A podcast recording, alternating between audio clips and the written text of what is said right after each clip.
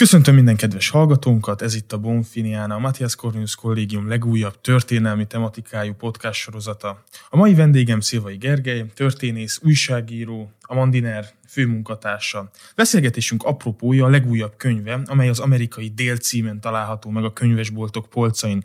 Így az elkövetkező percekben magáról a könyvről beszélnénk, valamint az Egyesült Államok történetéről. Jó magam Visznomszki Tamás vagyok, a Bonfiniana főszerkesztője. Mára a dél csak nem szitokszóvá vált az Egyesült Államokban, ami nagyon sok esetben a tudományos munkát is ellehetetleníti, így egyre kevesebben is foglalkoznak vele ténylegesen. Miért fordult a figyelmed az egykori konfederáció története felé? Hogy indult ez az egész történet? Mindenket köszönöm a meghívást, nagyon megtisztelő, hogy, hogy az MTC podcastja felkért erre a beszélgetésre, és hogy veled beszélgethetek. Um, kim voltam Amerikában pár évvel ezelőtt egy Körösi Csoma Sándor elnevezett programmal New Yorkban, a Magyar Házban, és, és épp akkor fejeztem be a doktori tanulmányaimat, amik másról szóltak, de, de volt, volt a koránk Amerikáról is, ez a pázmány, bölcsészkarán volt a politológia, a politikai elmélet doktoriskolában, és uh, nyilván, ha már kimentem, akkor, akkor ezzel az érdeklődéssel nekiálltam megveszegetni a megfelelő könyveket, meg utána nézni Amerikának jobban, és um, észrevettem, hogy vannak párhuzamosságok az amerikai dél és a magyar történelem között. Nem akarom túl erőltetni ezeket a párhuzamokat, de mégis vannak ilyen ismerősen hangzó dolgok, hogy háborús trauma, kisebbségi érzés, belső periféria, és emiatt elkezdtem utálni ez az amerikai délnek, és gyorsan rájöttem arra, hogy hogy például az amerikai délnek az önfelfogás, meg mondjuk a, a konzervativizmusa, az sokkal hasonlatosabb az európaihoz, mint mondjuk az északi. Tehát amikor ugye amerikai konzervativizmusról beszélünk, akkor általában mostanában ezt a neokon dolgot értjük alatta. Az, az amerikai délre sokkal hagyományosabb konzervativizmus felfogásban működött, aminek történelmi gyökerei vannak, hogy kik mentek oda, miért, többi. Ledes egy mediterrán világ. És és ezek a hasonlóságok, vagy ilyen, ilyen halvány párhuzamok voltak azok, amik felkeltettek az érdeklődésemet, plusz rájöttem arra, hogy, hogy itthon nincs összefoglaló könyv az amerikai idéről, vagy korábban nem volt. A polgárháborúról van, de az ugye az csak pár év a időszakból, és mégiscsak a Amerika vagy az Egyesült Államok legmarkánsabb régiója az amerikai dél, és talán a, hát ezt nem tudom, hogy a legnagyobb de, de a legmarkánsabb. És gondoltam, hát akkor üssünk többet egy csapásra, pótoljuk ezt a hiányt, megírjuk a történelmét, és egyben ilyen áthalásos dolgok is vannak benne, tehát hogy több szinten lehet ugye értelmezni a munkát, úgyhogy ez, ez volt mögötte. Köszönöm. A könyvben már megjelenik, hogy az alapításkor is azért, mármint a gyarmatok létrehozásakor is már voltak ellentétek az északi gyarmatok és a déli gyarmatok között, és ez nyilván az év, évtizedek, évszázadok során csak erősödött aztán ez elsősorban miben nyilvánult meg az angol gyarmatokon? Miben különböztek ténylegesen ezek az államok a kezdetektől kezdve? Igen, ez izgalmas dolog volt rájönni, hogy már az elejétől kezdve voltak különbségek. Ugye északon a Plimuti alapítás az úgy nézett ki, hogy ott Shine a Hill, tehát egy, egy az anglikán egyház elő, elő menekülő puritánok egy egy vallási utópiát akartak megvalósítani, ahol minden tiszta, szép és jó, és a világ fele egy ilyen példa. Am, ugye ez a, az amerikai öntudatban átalakulva, de ez a mai napig ott van, amikor Amerika ilyen kicsit felsőbbrendűnek érzi magát, hogy az amerikai kivételesség tudat, az ez a, ez a kivételesség tudat, amit a puritánok vittek magukkal annak idején. Um, más kérdés, hogy már a, a explicit vallási része az kiveszed, de, de a, de ez a demokrácia terjesztés, minden egyéb, ez azért ez ebből, ebből származik. Délre inkább kalandorok, meg börtöntöltelékek, meg kevésbé ö, ö, idealista alakok mentek, és délen erősebb volt az anglikán egyház is, ami ugye az északek menekültek. Így kezdődött a dolog, emellett pedig volt ugye délen több, több államban próbáltak egy ilyen középkori jellegű a rendiségre hajazó alkotmányt létrehozni, ami nem jött össze, de megpróbálták. Ugyanaz írt John Locke, írt, John Locke íratták meg ezeket, aki egyébként ugye a felsődés elveiről híres, és az alkotmányban megjelennek az elvei, de ezek nem az elvei voltak, csak megiratták vele ezeket az alkotmányokat. Ez nem jött be, de azért némi némi egyértelmű hierarchia kialakult a, a délen, emellett ott van a, a, az Európából is ismert észak-dél, habitus ellentét, németek meg örögök mintájára, ugye, hogy a, az északiak szerint a déliek azok ilyen izé, lazanapropók, meg, meg a, de az egész habitusban benne van, de látszik, hogy sokkal impulzívabbak.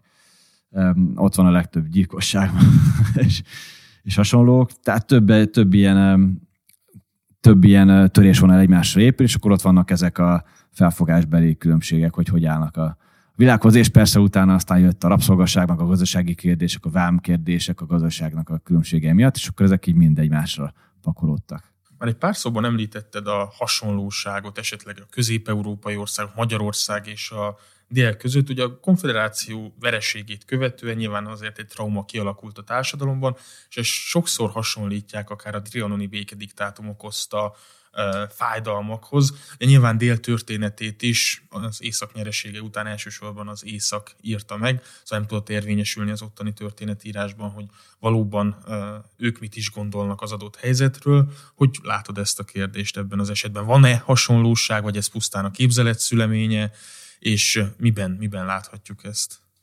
Szerintem van. Um, többi hasonlóságot is tudok mondani. A, én is trianonnal húztam párhuzamot.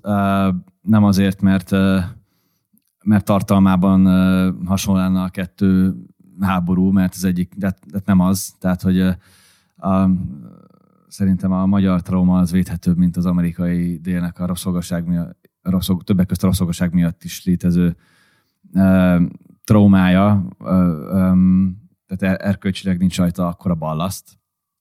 E, tehát nyilván más más okozta ezt a traumát, de ettől függetlenül maga az, hogy hogy van egy ilyen veszett ügy trauma, amit ők úgy is hívnak a Lost Cause, ugye az amerikai dél, hogy úgy hívtak, az, az igazából nekünk is veszett ügy traumánk van Trianon kapcsán, és úgy érezzük, hogy az egész világ igazságtalan velünk, és hogy ezt nehéz megértetni velük, és hasonlók, és, és ez a háborús trauma, ami egy egész régiót, vagy éppen nálunk egy nemzetet hosszú időre, legalább száz évre, de annál tovább is meghatároz. Ez hát igen, az amerikai délen ugye mondjuk a polgárháború elvesztésétől mondjuk 60-70 évekig biztos, most már halványodik, de biztos még jelen van. Nálunk meg Trianon volt ugye nagyjából száz éve, és még mindig létezik. Tehát ez a, lehet, hogy ez a száz éve egy ilyen elég jó belőhető dolog, hogy legalább addig. De, de maga a trauma, meg vele járó kisebbségi érzés és hasonlók, az, az, az mind megvan.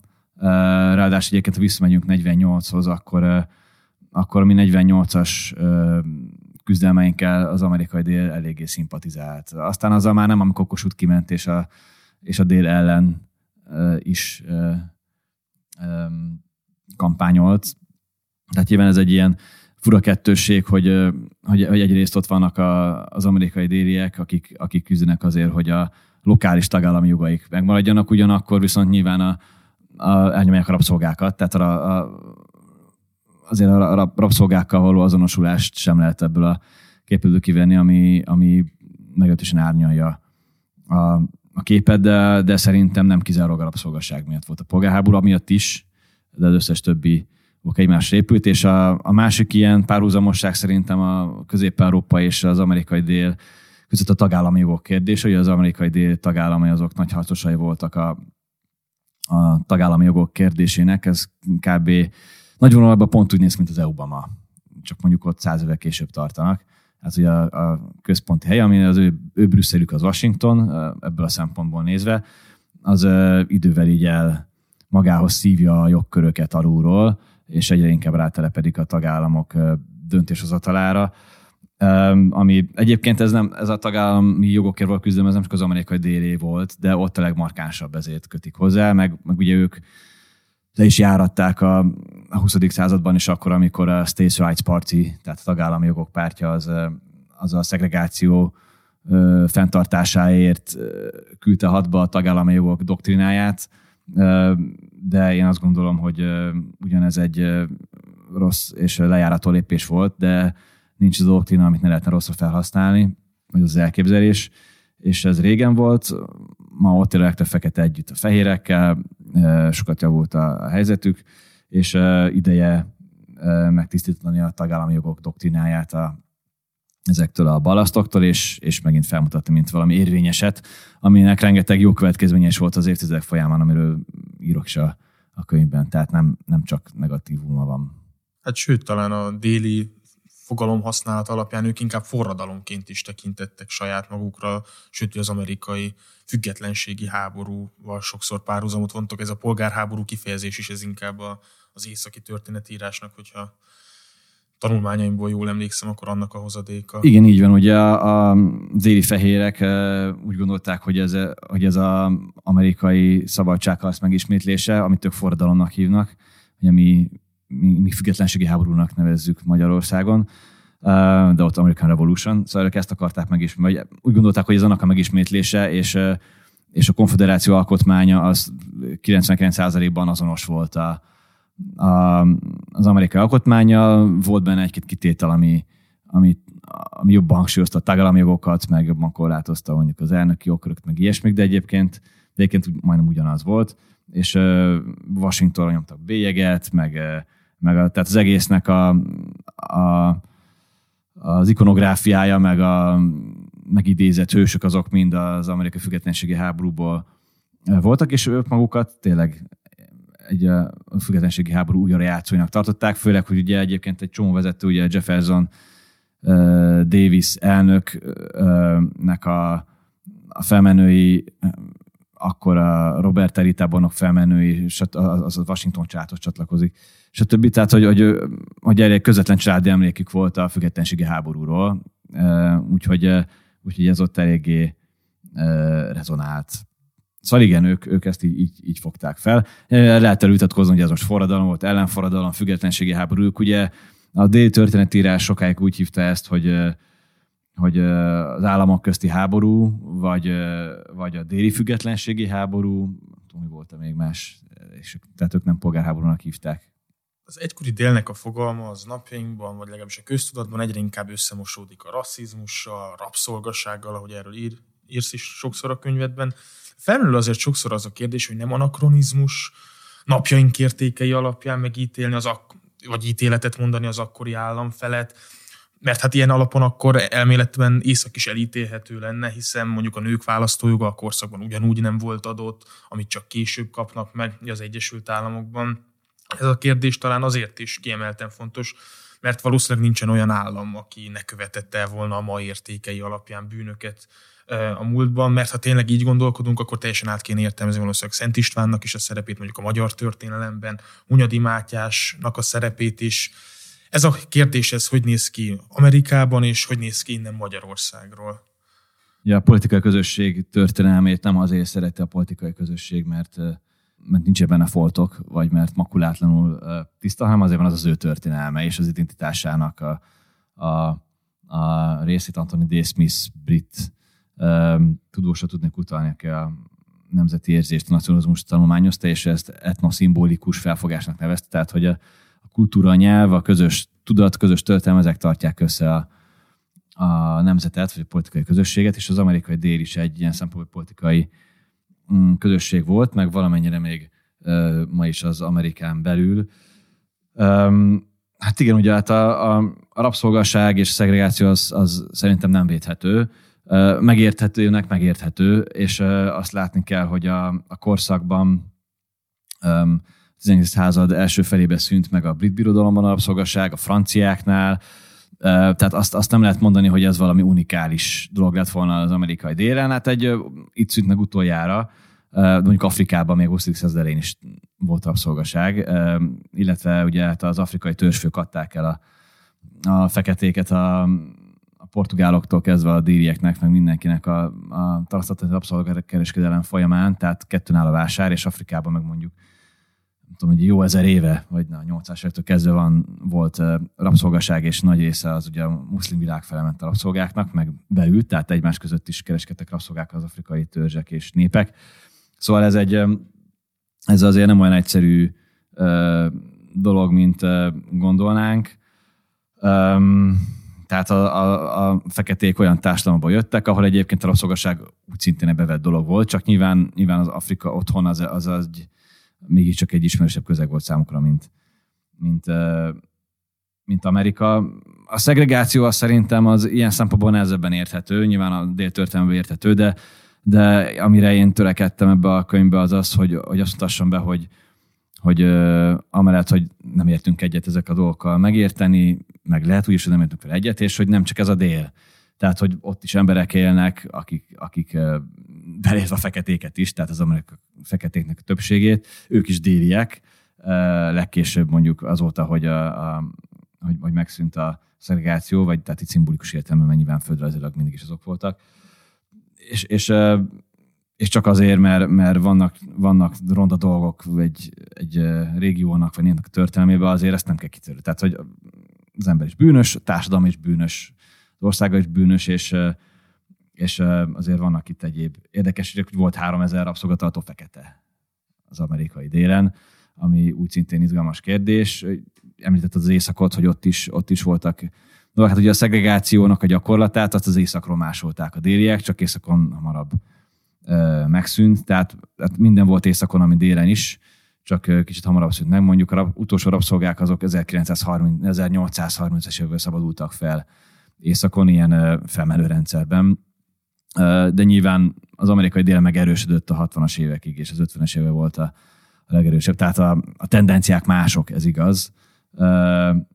De azért azt, azt joggal mondták a déli fehérek, hogy hogy bocsát, ez egy olyan gyakorlat, ami a, a történelem folyamán mindig is volt, és még most is több irodalomban, a nyugaton is gyakorlat, és, és ez érthető, hogy itt azt mondták, hogy bocsát, akkor mi pont mi ne.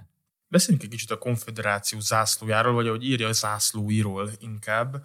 2021-ben ugye Mississippi is lecserélte a konfederáció konfederáció zászlóját is felvonultató saját lobogóját. Nyilván a nemzeti lobogó az a nemzeti identitásnak a részét képezi, ez mindenhol így van, azonban mégis a mindennapok vitáját képezte az, hogy ez benne lehet-e egy adott államnak a lobogójában. Mit gondol az átlag állampolgár, hogyan vélekedik egy történész erről a kérdésről, és mivé vált ez az amerikai zászló, vagy a konfederáció zászló az évtizedek alatt? Igen, ugye, amit konfederációs zászlóként ismerünk, az, az eredetileg nem a nem volt a konfederációnak az zászlója, azt hiszem, hogy valamelyik hivatalos zászlóba belekerült, mert volt vagy három hivatalos zászlója a konfederáció, az amerikai konfederációs államoknak a létének a néhány éve alatt. Viszont a virginiai csapatoknak, amiket Toberteli vezetett, ez több csapatnak ez volt a csapat zászlója. És, és a polgárháború után alakult ki az a kultusz, amiben ez a zászló lett a, az egész konfederációnak, meg a Lostkoznak a, a jelképe, és mi úgy ismerjük, mint konfederációs zászló. Ez egy szerintem esztetikai nagyon erős valami, de azért hozták létre, hogy ne ugyanaz a zászlóval menjenek hadba a, a, a polgárháborúban a, a két fél katonái. Ma, ma is egy megosztó jelkép, Nyilván a hivatalosságok nem szeretik, tehát az amerikai elit az megpróbálja nem használni sehol. Amikor még talán Georgia Mississippi, Mississippi-nek meg volt még ez az ászlaja, akkor voltak olyan intézmények, meg olyan más tagállamok, akik nem voltak hajlandók felhúzni Mississippi zászlaját, a többi mellé mondván, hogy ők nem húznak fel konfederációs zászlót. De azt hiszem, hogy nagyjából fele-fele a megoszlása annak, hogy idézek egy-két évvel ezelőtti közönkutatásokat a könyvem végén, talán ilyen 48-52, nem tudom, valahol, tehát ilyen eléggé fele-fele arány közeli a megoszlása annak, aki az, aki szerint ez egy, ez egy történelmi jelkép, ami a hagyományhoz tartozik, és ezért megőrzendő, meg azok, akik szerint egy rasszista jelkép, amit nem szabad használni. Gondolom, az utóbbiban van a feketék túlnyomó többsége valószínűleg. Egyébként érdekes, van egy Charlestoni fekete művész közösség, akik akik ilyen afrikai színekkel színezték át ezt az ászlót, tök érdekes megoldásaik vannak, ilyen zöldesre, meg minden, azok is nagyon, nagyon erősek és jó pofák, úgyhogy szóval az, az, az ászlónak a megítélése szerintem jól mutatja az ezzel kapcsolatos mai napig létező megosztottságot. Beszélgetésünk végéhez közeledve nem térhetünk ki. Amerika, meg különösen a dél tárgyalásakor az elmúlt években sorozatossá vált szobordöntögetések, elő. Ez napjaink egyik legellentmondásosabb témája, hiszen olyan szobrokat távolítanak el, amúgy ez nem csak az Egyesült Államokban, amelyek olyan személyeket ábrázolnak, akik nyilván fontosak vagy jelentős szerepet töltöttek be az adott ország életében, azonban az általuk vallott elvek vagy szokások, nyilván itt olyan rossz gyakorlatról, mint a rabszolgasságról is beszélhetünk, azok meghaladottakká váltak, így nyilván az egész szemét sútba dobják nagyon sokszor, és ez legeklatánsabb módon a szobor ledöntésében vagy elhelyezésében nyilvánul meg. Ez Lee tábornok esetében amúgy különösen érdekes, hiszen ő maga nem támogatta a rabszolgasságot, ezt, ezt az északi történetírás is azért elismeri.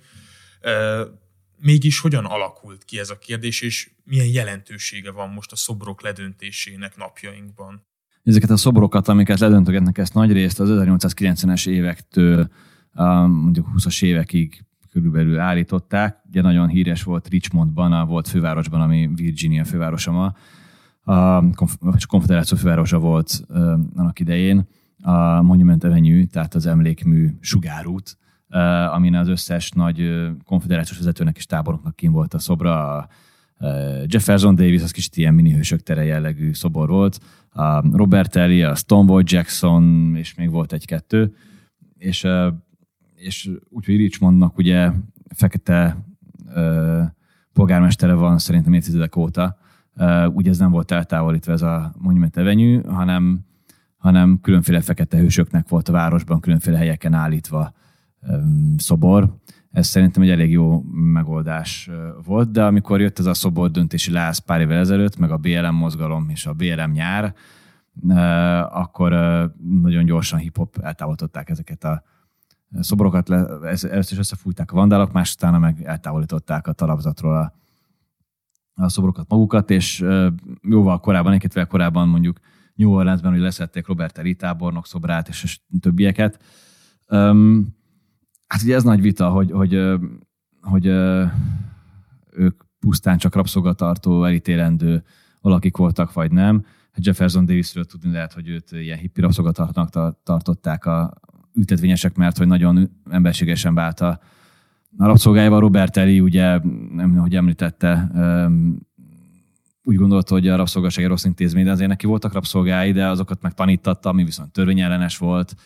Később ugye Robert Eri lett a megbékélésnek az egyik jelképe, az, az ő szobrának leszedése ezért is különösen visszatetsző szerintem, illetve eredetileg ugye Abraham Lincoln őt, fel, őt kérte fel az északi sergek vezetésére, csak azt mondta, hogy oda áll, ahova Virginia áll. Úgyhogy vannak itt érdekességek. De szerintem nem is az a legizgalmasabb ebben, hogy, hogy, a, hogy mondjuk a konfederációs vezetők szobrait ledöntik, hanem az, hogy ledöntik mondjuk olyan alapítók szobrait is, mint, mint Thomas Jefferson, vagy Washington, vagy tehát a, az ország tényleg megalapítóinak a, a, a szobrait, azért, mert hogy rabszolgatartók voltak a maguk idejükben, és, és nem hajlandók más szempontot behozni, hogy oké, okay, igen, ez hiba volt, nem volt jó a korszaknak az egyik jellemzője sajnos, de hogy egyébként meg mennyi minden pozitívumot csináltak. És Thomas Jefferson le is írja, hogy szerint a rabszolgaság rossz dolog, de mondjuk ő nem tette meg anyagilag, hogy, hogy eladja a rabszolgáját. A Washington ugye végrendetében szabadította föl őket, meg a, a szolgálj fel az nem is az övé volt, hanem a feleségé, ő is felszabadította. Szóval itt, itt ilyen, meg, meg mit csinálsz a felszabadított rabszolgával 1800-ban? Tehát, hogy délen nem maradhat, mert nem tud, tehát e, egyszerűen nem, nem volt reális a, a, a dolog. Volt olyan, aki felszabadított rabszolgákat, a John Randolph of Roanoke Ohio-ban alapított nekik egy falut. E, és ahhoz meg azt valahogy meg kellett oldani Szóval ez a szobor döntés szerintem egy, egy nagyon-nagyon egyoldalú történelem szemléletből fakad. Egyes, egyes meglátások és figyelmeztések jogosak, tehát hogy tényleg volt ebbe csúnyosság, meg rondosság, meg, meg ilyesmi, de, de nem utal egy árnyalt történelem ö, ö, szemléletre, és, és, és nem ítéli meg a kort, a, nem azt mondom, hogy a kor saját szerint, de hogy, de nem is érti meg a kort a saját mércé szerint és a benne lévő embereket. Úgyhogy ez, ez egy rossz tendencia. Hozzáteszem egyébként, hogy, hogy az odáig fajult, ugye, hogy, hogy ledöntötték mondjuk a Szent Lajos király szobrát Szent Louisban, ami, ami elneveztek róla. Tehát Szent Lajosnak nem voltak rabszolgák, középkori francia király volt, tehát ebből is látszik, hogy itt nekik elsősorban nem a rabszolgatartó konfederációs vezetőkkel van bajuk, azoknak, akik ezeket ledöntik, a VOK mozgalom, a BRM, stb., hanem a, az egész nyugati történelem olyan, amivel nem tudnak megbékelni, mert van benne az emberi gyarlóságnak sok nyoma. De hát ez, ez mindig így volt, és mindig így lesz. Nagyon szépen szeretném megköszönni a beszélgetést. Remélem majd még folytathatjuk hasonló témákban az elkövetkező években. Mindenkinek szeretném megköszönni a figyelmet, aki meghallgatta a podcastot. Ez a Bonfiniana volt. Én is köszönöm a kívást.